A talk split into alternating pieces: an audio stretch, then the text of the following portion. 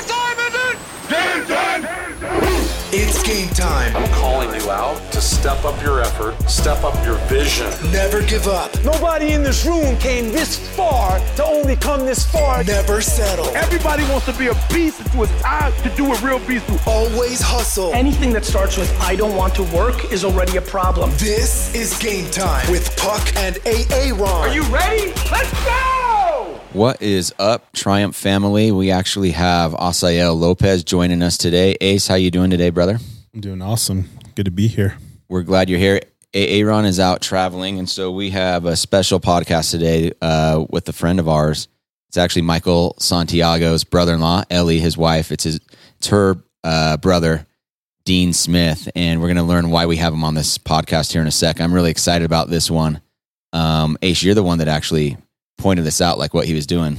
Yeah, so I follow Michael and Ellie on Instagram, and her story came up, and it was like her brother doing all these kind of crazy like obstacle courses and things, and story went on forever, and I found myself just like looking at it and was kind of just inspired. I don't know, Dean, never met him, actually planned to talk to him, but it was super cool to see kind of what he was doing, so it'll be fun to get into it today. Yeah, it's cool. We're actually going to call him right now and just dive into our interview, and he's in Germany right now serving as a ranger. Is that what he is? Okay. Yeah, he's a ranger.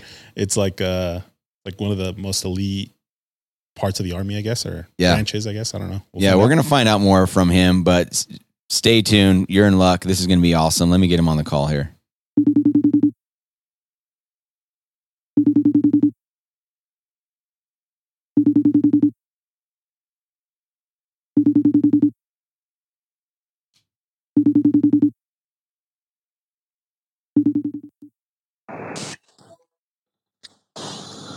Dean. Puck, how's it going? I'm doing awesome, brother. How are you? I can't complain. Life's pretty good. So I got a co-host with me. His name's Ace. He's going to be joining us today. Say what's up, Ace. What's up, Dean? How are you? Hey, what's up, Ace? Pretty good. How are you? I'm doing well, man. You don't know me, but I caught a little glimpse of kind of what you guys are doing or what you were doing on Ellie's Instagram, and I became an instant fan. So dude, I'm pumped to kind of get in it with you. Yeah, I'm happy to be here. Yeah, thanks very much for joining us today. We it was actually Ace who said, "Hey Puck, have you seen what Ellie's brother's doing?" And I'm like, "Which brother?" You know, I know she has two, and she said, "Dean, he's out dominating this competition," which we want to dive into that in a little bit. But before we do that, I kind of want to get into how you joined this part, what motivated you to be a Ranger, et cetera. And you went to West Point. I want to talk a little bit about that as well. But so just so the listeners and myself understand, like you're a Ranger right now, correct? Is that what your title is or the division that you're part of? Yeah. So I'm out in Europe right now, in Germany, stationed out here. And yeah, so I just became a platoon leader, and I'm just running some dudes trying to, train and get better every day. That's awesome. So but that's like a branch, like that's kind of, so just help like people that are like, don't understand all this very well, which is me included. So you join the Army, and there's different types of like, there's like Green Berets and there's Navy SEALs, that's part of the Navy and this and that, but a Ranger is kind of a very coveted, very difficult ranking to have in the military. Is that correct? Yeah, definitely. It doesn't take as much time as it does then to become a Green Beret, but it's challenging in its own way. Well, it's awesome. And so let me just so there's a book by Angela Duckworth called Grit. Have you heard of that book before, Dean?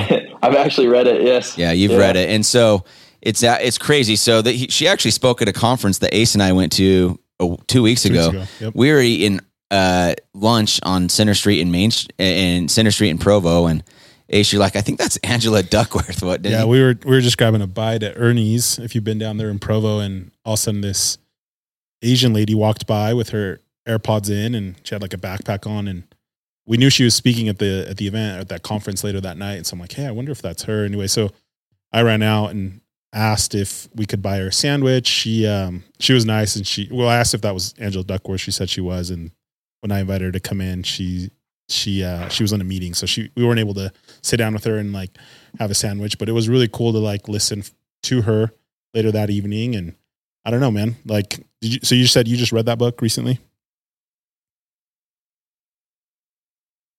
I just walked back up. I'm sorry. I was just saying, did you just said you just read that recently, or how long ago was that? Yeah. I heard about it cause she did a lot of her studies at West Point, the school I went to. So it piqued my interest. Yeah. Let's talk about this. So she starts her book. This is what she says. So I'm going to so the administration's process for West Point is at least as rigorous as for the most selective universities.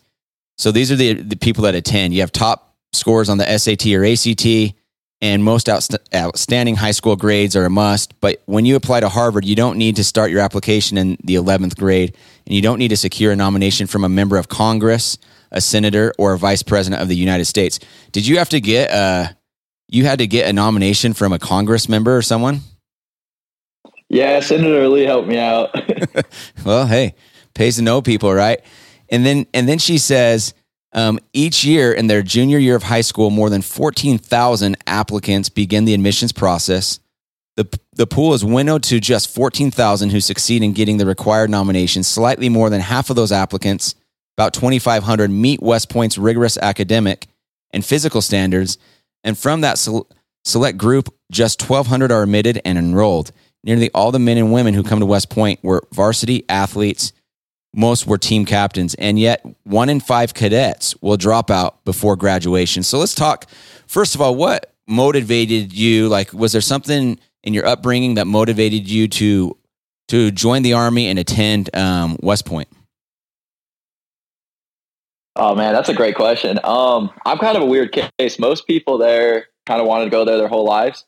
It wasn't till the end of my junior year that it really like attracted me, I guess. We had a family friend, Danny Plater. He played football at BYU, and his son went there. And I'd always heard stories about his son and his success and the good times he had in his career and everything. And so I really, that like, I don't know, it felt like a sign to me, like I needed to pursue it. So I was a little late to the game, but I scrambled, got everything together. I ended up having to take the ACT. I think I ended up taking it 7 times to get my score high enough. Hey, but you and me both, yeah, brother. You and me both. It's brutal. So was there? But my dad was in the Army as well, and okay. So yeah, just the combination of those two, it really seemed to be the right place for me. Yeah. Well, your dad's a specimen himself. I didn't know he was in the Army. That makes a little bit of sense for me. So you go to West Point, and it says that there's 1 in 5 cadets that drop out before they graduate. In fact, they drop out like their very first summer. What is it? Is there something that happens like where there's a regimen or where it kind of weeds people out, or what is it? Why, what would happen to make someone want to drop out of West Point when it took them 2 stinking years to apply for and maybe their whole life to prepare for? Yeah, definitely. Great question. So, I mean, for instance, the way you start West Point, so I graduated high school, and then I think 3 weeks later, sometime in June, I reported to what they call Beast. It's essentially West Point's equivalent of basic training. Yep. And it was 7 weeks, I want to say. It might have been 9. I can't remember, to be honest.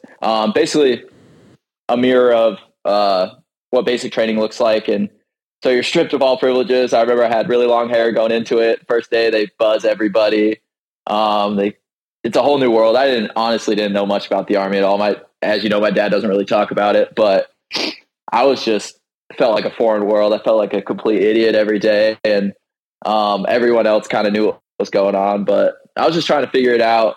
But what I was going to say is my roommate at Beast, he's one of those kids who wanted to go there his whole life. But I think about 3 weeks in, he pulled the plug and he quit. And I actually talked to him about it, I want to say like 2 years ago. And he really regretted it because he felt like he let himself down. Mm. That's kind of crazy, man. So when you got there, I guess for you, like, tell us a little bit about your experience and how that was. Was that something you contemplated? Was it like maybe going back home or not seeing it through? Yeah, no, that's, so I went to West Point for 2 years and then I quote unquote dropped out because I went and served a mission. And then I had to reapply and do the entire process again. A year into my mission, I had to go through the whole thing, get another application, take PT, like physical tests out there. And so during that process, I was debating, like, am I making the right call going back? Because when you go back, you're locked in, like you're serving 5 years active duty following graduation. And there's no take backs at that point. Like, for instance, if you get, a lot of kids get kicked out even. I mean, a lot quit, but a lot get kicked out because there's a very strict honor code there. So essentially you can't lie, cheat, steal. But the biggest thing is you can't tolerate anybody. So like, for instance, if your buddy stole something or cheated on a test and told you about it, you're obligated legally to report him, which I have mixed feelings about. But what I'm trying to say is, yeah, once you get, if you get kicked out your junior or senior year, you still have to pay back the Army in one way or another. Usually that's non-promotable time in service or like $400,000. So for me, I was like, man, this is a huge commitment. Just going back to West Point right after my mission. And so I was kind of thinking about other opportunities, different schools, whatnot. But at the end of the day, to answer your question, I've kind of lived my life with a motto. It sounds corny, but like no regrets. Like every time I make a decision, I really think, am I going to regret this? Like, did I take the easy way out? And I mean, that's why I went infantry, why I did Ranger, why I did best Ranger competition, because, you know, confronting those choices, you really don't want to do it. No one wants to put themselves in hard situations, like realistically human nature. But at the end of the day, I think I would, I don't know, harbor animosity towards myself and feel soft. So, I just felt like doing it and finishing it out was worth it no matter how hard. I think it's just enduring the suck and, you know, no one likes doing hard things, but the feeling of fulfillment afterwards is always worth it. Yeah. That's awesome, man. So you did 2 years at West Point, then 2 years on your mission, then another 2 years at West Point. Is that right? Yeah, so it's kind of a weird one. Cool. Well, that's awesome, man. And so I guess, I don't know if you want to, so you just did the Ranger, the best Ranger competition. Is that what it's called? Yeah. Yeah. And so I guess that's what I'm super pumped to like kind of hear about. So kind of tell us about that. I know it's like the top teams in Rangers, right? That get to compete in this and kind of go into that a little bit. Yeah, definitely. So, basically how it works, it's an annual competition. They send about 50 teams every year. So you have to compete at a local level, like only Rangers can try out for it. And then if you get picked up at your unit, then you're able to actually go to the competition and compete. So it's pretty selective as far as even getting there. And then at the competition itself, it's 3 days. And each day they cut half of the teams. So I think this year we had actually more teams than usual for whatever reason, but there's 56 teams and then they had 28 teams go into day two. The morning of day two, they announced the cuts. And then the morning of day three, they cut that down again in half. So even just finishing the competition is a pretty cool feat. So are there teams that quit or are there teams that they actually like, what it's like, you have no chance of winning. You barely like made it. So you're just cut or you don't make a certain time or what is it that determines whether they get cut or not? Yeah. So this year we did 60 miles on day one. And I would say probably, I'm guessing here, about 80% of those miles were done with either a rucksack weighing like 60 plus pounds or a weighted vest and a 60 pound sandbag. So it was a pretty brutal first day compared to prior years. Yeah. And so a lot of teams quit physically this year. I mean, combination of physical and mental, like some guys got hurt, but so sorry to cut you off. Just I'm kind of biased. Well, a couple quick questions. So when you said we did 60 plus miles, what does that mean? You ran that, and are you wearing like all your equipment and you're running in boots or like and a weighted vest? Yeah, a weighted vest. Yeah, like yeah. The whole competition, you're wearing your uniform, the boots and the camo kind of get up that you picture a typical Army dude in. And then you're just, I guess I should kind of summarize the event itself. You're basically just have a ton of events just crammed together, and they're all timed. So you get a point total for each individual event. And so there's different things, like a lot of it's physical, a lot of it's military tactical related skills. So like shooting, different military tasks.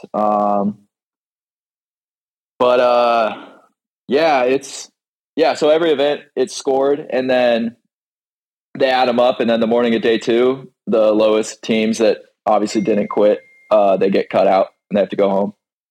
Dang. So I have a ton of questions, and Ace, if you have some, just cut me off or whatever. But like, so you have all these, like I've seen videos of you jumping out of helicopters in the water. You're scaling up like buildings. You're like tying a rope on a rope and like climbing a rope. And you're doing a lot of just super skill set, things. Where is this all taking place, by the way? Is this in like a cool climate, or is this, where was this all happening? The race?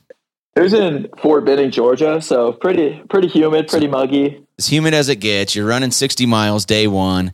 And the race is a 2-day race. So it's like 65 hours. Is that what it is? Or 65? Is it hours? Do they feed you or like what?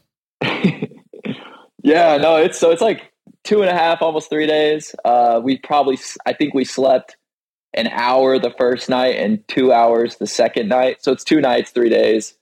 And then they give you, I don't know if you've heard of MREs. It's like meal ready to eat. It's basically food that doesn't expire that we eat in the Army all the time. Just a little prepackaged thing. So we got, about 2 of those a day to get through it. So not a lot of fuel. I remember watching some of the videos, but it looked like it was pretty gnarly weather. Like it was dumping rain. It looked like to me. So you're doing all this in the heat, in the rain. And I guess like, how do you prepare for something like this? I mean,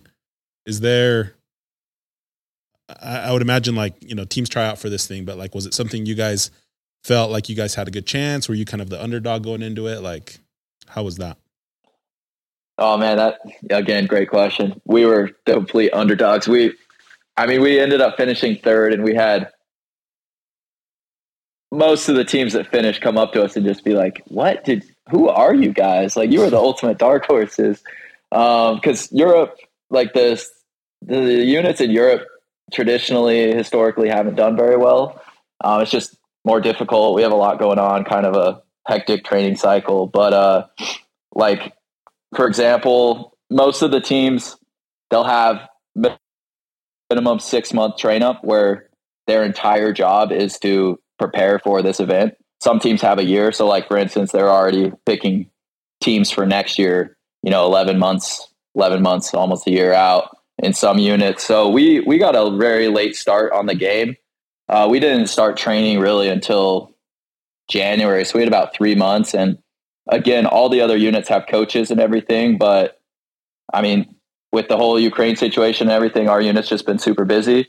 So we coached ourselves and just kind of tried to figure things out. 2 young dudes just not really knowing what was going on, but most of it was just a lot of physical, and then we tried to go out shooting as much as we could, but we were definitely underprepared on shooting. Dang. I have a bunch more questions here. This is fascinating. So did you have an event where you're just like, oh dude, I own this. This is like, what's your superpower, Dean? You're just like, dude, I'm as good as anyone, any other Ranger at this specific one. Oh man, I'm gonna be honest. I don't feel like I'm exceptionally incredible. I mean, I'm pretty good at obstacle courses. I felt really confident about those. We do a lot of obstacle courses in it. Yep. And tell us like, what's an obstacle course? Like you're crawling under barbed wire, you're scaling, like what, tell us what a typical obstacle course is. Yeah. They're I'm not gonna lie. They're kind of gnarly. The ones we do, barbed wire, crawl under. There's a lot of towers, like they call like the confidence climb. You go up a bunch of, there's like, I guess like wooden logs that go up, but they increase the gap between them as you get higher. to where like you basically have to jump for the next rung and you're like 40 plus feet up in the air and jump over the rung and go on the other side. So it's kind of takes your breath away every time. There's stuff like that. Lots of rope climbs, different things like a commando crawl. Like you'll basically like crawl like a horizontal rope. You'll kind of shimmy across it type of thing. Yeah, all sorts of wazoo stuff, honestly. You can look it up. I saw a clip of you, you like had a balance on like a wet beam. It looked like you like climbed up this ladder, like balance on a beam, and then you kind of just like slither. You have like one leg hanging down, you like slither and go, and then you fall into the water. I was like, dang, you made that look pretty easy. Just, I don't know if you're like really good at slithering or whatever you call it. I don't know what they call that tactic, but you know what I'm talking about. It might look easy on video, but every time I do that thing, it's like, I think that's like 35 feet up in the air and there's wind and the metal beam actually. So yeah, you climb up a ladder and then you're on a metal beam about 35 feet over water. And I'm not scared of heights or anything, but every time I do that, I'm terrified just because the wind's shaking the beam and then you have to go up. There's steps on the beam itself. And it's probably, I don't know exactly how wide it is, but it feels pretty narrow. It's like I want to say 6 inches. Dang. And so yeah. So Dean, as you guys are getting there though, like this is your first time doing this competition, right? So is the mindset kind of just like, hey, we want to see if we can even finish? Were you like, hey, we're going to go win this thing? I mean, did you have any idea you guys were going to do that well? Honestly, I had no idea we do that well. My goal was to finish, to make it to day three. Prior to this, I would have been very proud of that. And then ironically, they don't even tell you how you're doing as far as like the standings, throughout the competition. So I don't even know how many events we did day one, like maybe 20. We did a ton of events day one, a lot of physical stuff. And I honestly thought we were like middle of the pack. And then, you go all through the night and then we slept an hour and woke up in the morning for day two. And that's when they posted the standings on the board as well as like the cuts. And we were in 5th place going into day two. And my partner and I just looked at each other with wide eyes, didn't talk for an hour because we were just shocked. We're like, all right, dude, we have a shot at this. That's hilarious. Well, I remember running into your mom. And so for those that don't know, I serve alongside your dad in our church calling for our church. But your mom's like, yeah, we had no idea he's going to do this good. After day one, he was in like 5th place. And so we like hopped on a plane. I think her and your brother did. And they're just like, whoa, this is awesome. So you're just like turning heads everywhere. But I want to talk a little bit about, so for everyone knows, it's a two-man, you have a teammate, right? And so talk to us a little bit of how important it is to have a teammate where you guys maybe trust each other, and just maybe some of the challenges and some of like the benefits of having someone where it's like maybe you're dragging, he motivates you, et cetera. So the importance of having a really good teammate where you're in sync. Oh yeah, that's huge. I mean, that's half the competition, and I'm super grateful for my partner. I mean, something that was interesting, like I had thought about like going into the competition was you really never know how someone's going to compete when conditions are that rough. You know, when you're really, it's that gritty of conditions and you're down that bad, tired, hungry, whatever. So it's not that I doubted him or anything. I was just like, we'll see how he does. You know what I mean? Cause you can go on a run all you want, fresh in the morning with a full stomach. But that was kind of one of my, I guess, I don't want to say concern cause that makes him sound bad, but I was curious how he'd do, but he stepped up big time. And it seemed like the reason we succeeded was every time one of us was down bad, the other one picked it up just naturally. Like for instance, on day one, the last event is an unknown distance ruck. So we'd already done over 40 miles on the day, and we started a ruck at basically. What's like a ruck, by the way? What does that mean? Sorry. It's so basically a rucksack. It's just like a big army backpack. Oh, got it. Yeah. It's just filled with stuff and you just basically run. So we just call it ruck for ease, but it was a pretty heavy ruck, probably over 60 pounds. And we'd already done over 40 miles. So we were pretty beat and tired and everything. And the thing that was really hard about that mentally was nobody knew how far it was going to be. They don't tell you on purpose to kind of mess with you. And we'd already done so many miles, especially compared to previous years, that, I mean, the general chatter was people like, I won't be any more than 15 miles. And so I made sure, like, I pulled my partner aside. I was like, dude, like, prep for 20 plus, man. Like, don't let that play with you. Because in another year, they actually had a fake finish line on that ruck, and people crossed it, thought they were done. And then they did it on purpose to mess with people. And then they moved back the finish line 2 or 3 miles, and a bunch of teams actually quit right then and there at the fake finish line. So I just told them, I was like, hey man, like, we're going until we finish. And that was probably the most down bad my partner ever was throughout the comp. Like, we started off the ruck moving, we were running. It was very hilly course. So, I mean, we both started cramping, and then we had to kind of slow down the pace a lot. And yeah, it was just hard, just a combination of dehydration and being hungry, not having enough calories. But I really, I feel like I kind of carried the way on that, and it paid off. And then on night 2, going into day 3, we did a land navigation. So basically you plot points on a map in the middle of the woods, super densely vegetated, and it's pitch black. And it was 5 hours. And again, you have a rucksack on for this, so it's pretty miserable. And I was down bad on that one. We call it droning in the Army, like kind of sleepwalking. You're a zombie, like, you're awake, but you're just, dang, I don't know, your brain's not working. And I was droning big time. Like, at one point on the night land nav, he was leading the way, getting us to the right point.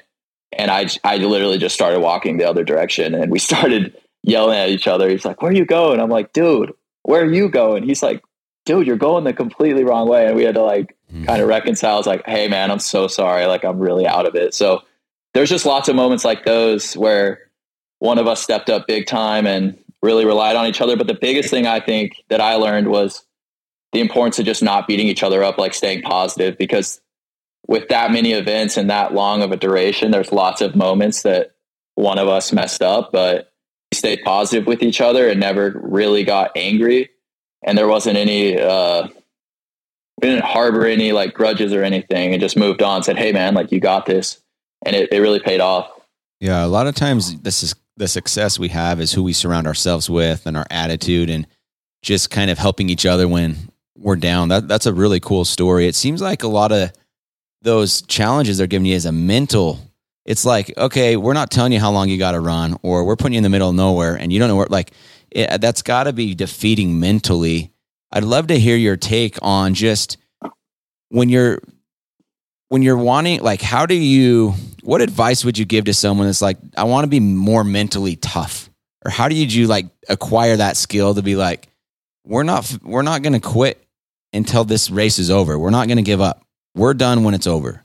Like, how did you develop that? Or what advice would you give to someone that wants to be more mentally tough?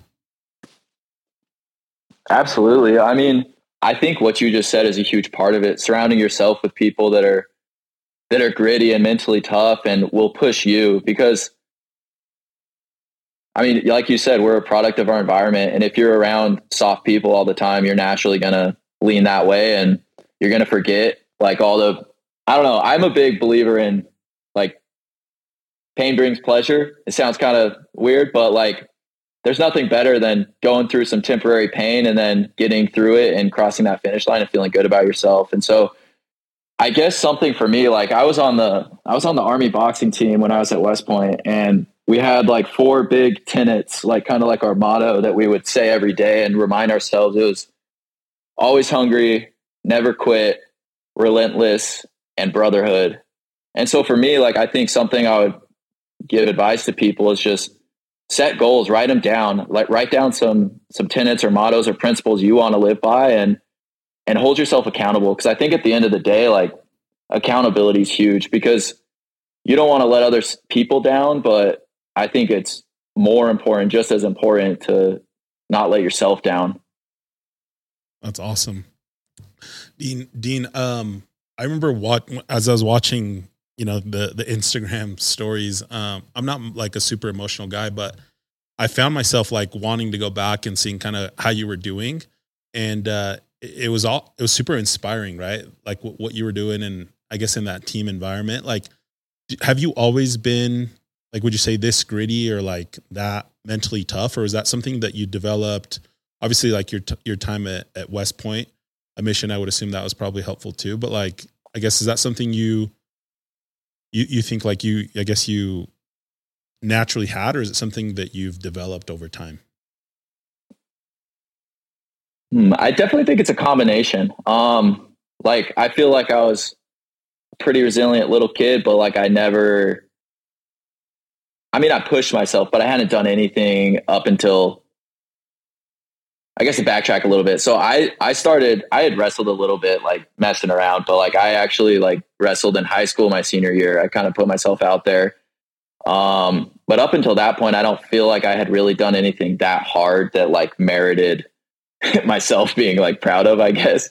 Like, but I think like, yeah, just putting myself out there and putting myself intentionally into positions where like I stood to grow. Like, I mean, wrestling your senior year, I didn't really know what I was doing. That was very difficult, very humbling. I lost a lot. But I learned so many valuable lessons, and I was around, just a bunch of studs that every day, like, I mean, I think wrestling's the worst and best sport of all time. It's absolutely miserable, but never was there a day I was excited to go to practice. But again, it's that accountability and not wanting to let my team down, my coach down, myself down. I mean, that's the greatest coach I've ever had was Coach Nichols at Timpanogos High School. He believed in me and made me believe in myself. And I think that is such a crucial leadership aspect. I mean, I've seen a whole assortment of leaders in the Army and at West Point and everything. And the ones that stood out to me were the ones that genuinely I could tell they cared about me and didn't talk at me, but talked to me and with me and cared about my development. That's a good lesson on leadership. So if I'm hearing you correctly, I'm taking notes here. I'm like, oh, this is good. I'm going to use this in a training. But the way to develop like just being freaking mentally tough is putting yourself in difficult situations intentionally, deliberately. You're going out Absolutely. Of your way to like what you said, like on the other side of pain, that's when greatness is achieved. That's when the reward is, et cetera. Did you have a follow-up question on that, Ace? No, man, I thought it was awesome. Like your response to that was amazing. I mean, earlier you said like, once you set kind of your mind to something, you're going to go get it done. And as you're going through your competition, I'm thinking like, is there any moments where, you want to give up, right? Or you want to stop. And I don't know if there was during this competition, or not. It seems like you and your partner were able to help each other out. But yeah, I guess what you just like, was there a moment, I guess, in the competition where you were just like, hey, this kind of hit you in the face and you wanted to be done, or did that not take place? No, it definitely did. I'm not gonna lie. I mean, I never like actually was like borderline, I'm going to quit, but we did, we jumped off basically like fast roped, well, I guess that's not true. We did that at a different time, but we built like a, kind of like a raft out of our rucks. It's kind of a weird deal. You like wrap like a waterproof poncho around them, tie it up, all sorts of knots. It's kind of a whole ordeal. And then we flew in a Black Hawk helicopter, and we threw the raft into a lake, jumped out of the helicopter, and then we had to swim the raft to the shore. And I was just gassed at this point. I was cramping up in the water. And then we had to pick up our raft and drag it and then ruck a few miles. We didn't know how far it was going to be, so it was pretty tough mentally, but we had to ruck a few miles to the finish line for that event. But we were idiots, and we didn't waterproof any of our stuff, so our rucks were like 100 pounds each. It was pretty brutal. Wet. Dang. Yeah, and so we were just barely moving, trying to run, but felt like we were moving at a walking pace. And I was pretty upset, kind of like with myself, my poor planning. And I was kind of down bad, had a little poopy face in that moment. But again, like kind of like what I talked about, it's just it sounds simple, but it's just not letting yourself down. Like, I was like, man, this is awful, but I would much rather just suck it up and get through it than quit, take the easy way out, and then regret it forever and be like, ah, what if, you know what I mean? Like, I always remind myself when I'm in those kind of terrible moments, I'm pretty weird. Like, I start just saying stuff to myself, but you gotta do what you gotta do. Like, I just started saying, like, this too shall pass. Like, that was kind of my motto when I went to Ranger school.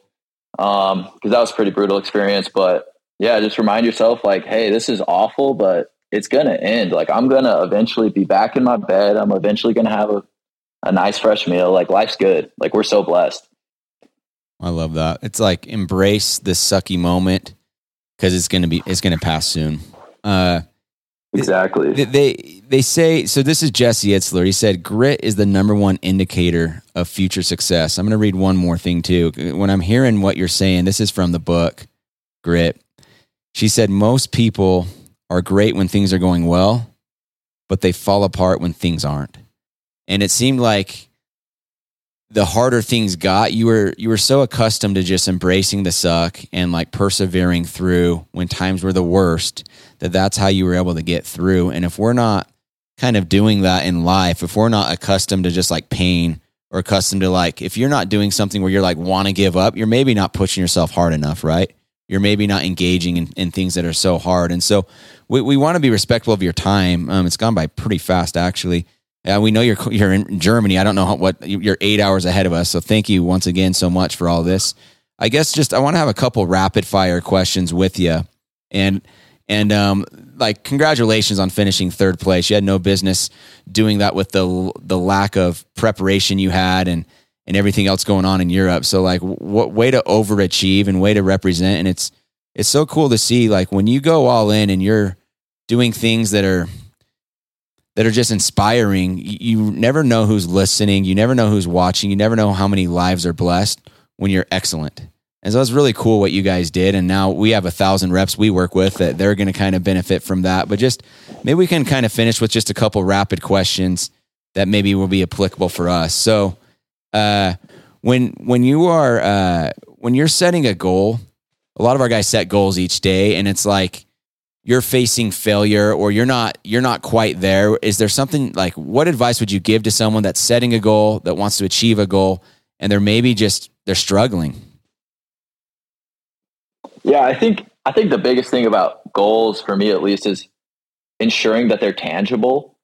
Like, I think like the biggest difference between goals and dreams is a goal you can actually put on paper. Like, I wish I did it more constantly or more consistently, like, or frequently I like that daily goals. That's good, 'cause then you know what you need that day. I mean, I've definitely at least every 6 months sat down, written out my goals, visualized them. And I think that alone helps you in whatever weird way it does. But the universe will help you make that happen if you actually make the effort. I think there's power in writing down your goals and making sure they're achievable, realistic, but also ensuring that they push you.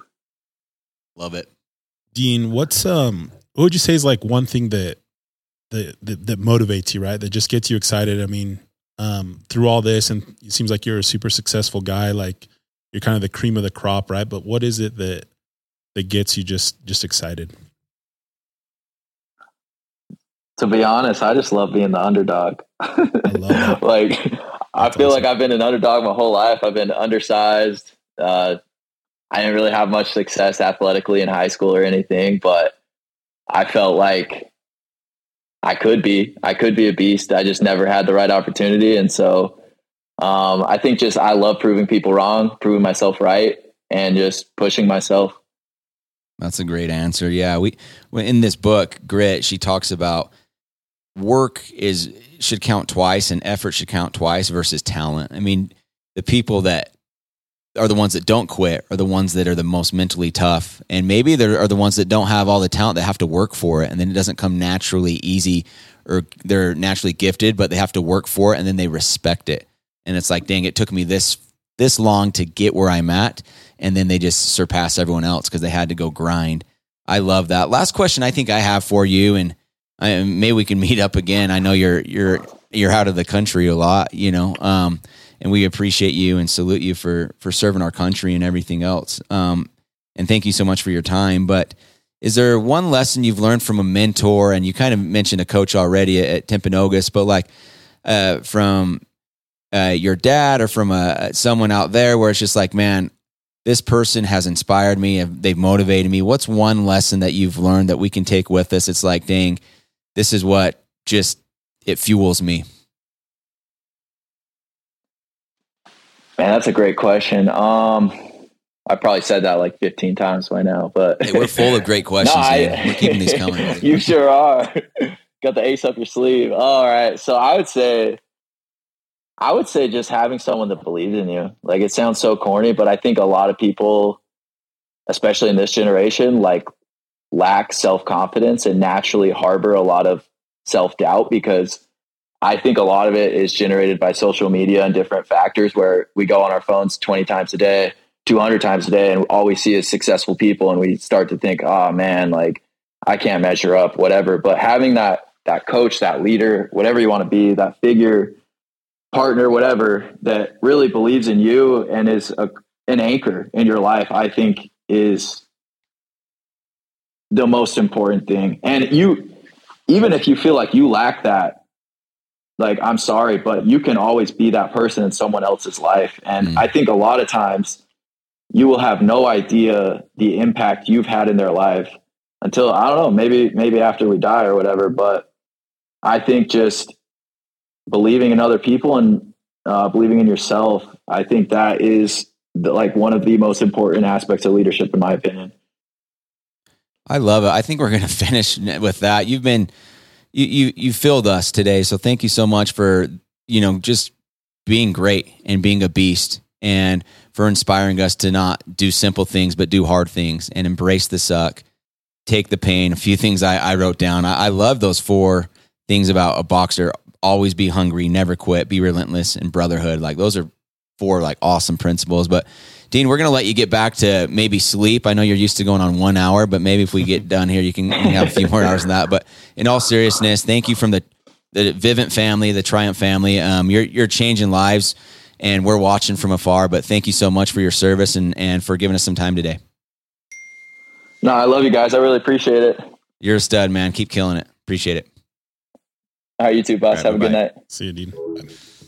What a stud, Ace. What a stud. Any takeaways before we end this podcast that you'd like to review? Mean, dude, lots of good stuff, right? I think there at the end when he said, be the one, right? Mm-hmm. I think we've all had leaders, you know, that have gone before us that like believed in us when we didn't have that kind of belief in ourselves, right? And now where we're sitting from our perspective is like, we could be the one for them. Yeah. Right? So I thought that was cool. I mean, Dean... Again, I'm a fan of his. Like, it was cool to see, you know, get a little glimpse of that, and super grateful for his service, man. It was cool to watch. Yeah, super excited to just listen, re-listen to this podcast. And there was a ton of gems. I wanted to like say, oh, that's like this on the doors, and that's like that. I just wanted to be, you know, respectful of his time. But there's a lot of gems that we can apply to daily life or knocking doors or whatever it is, and Triumph, let's go all in. Let's embrace the pain. Let's embrace the suck. And when you want to quit, guess what? The best part is after the pain. Pain is only temporary. Thanks for being on.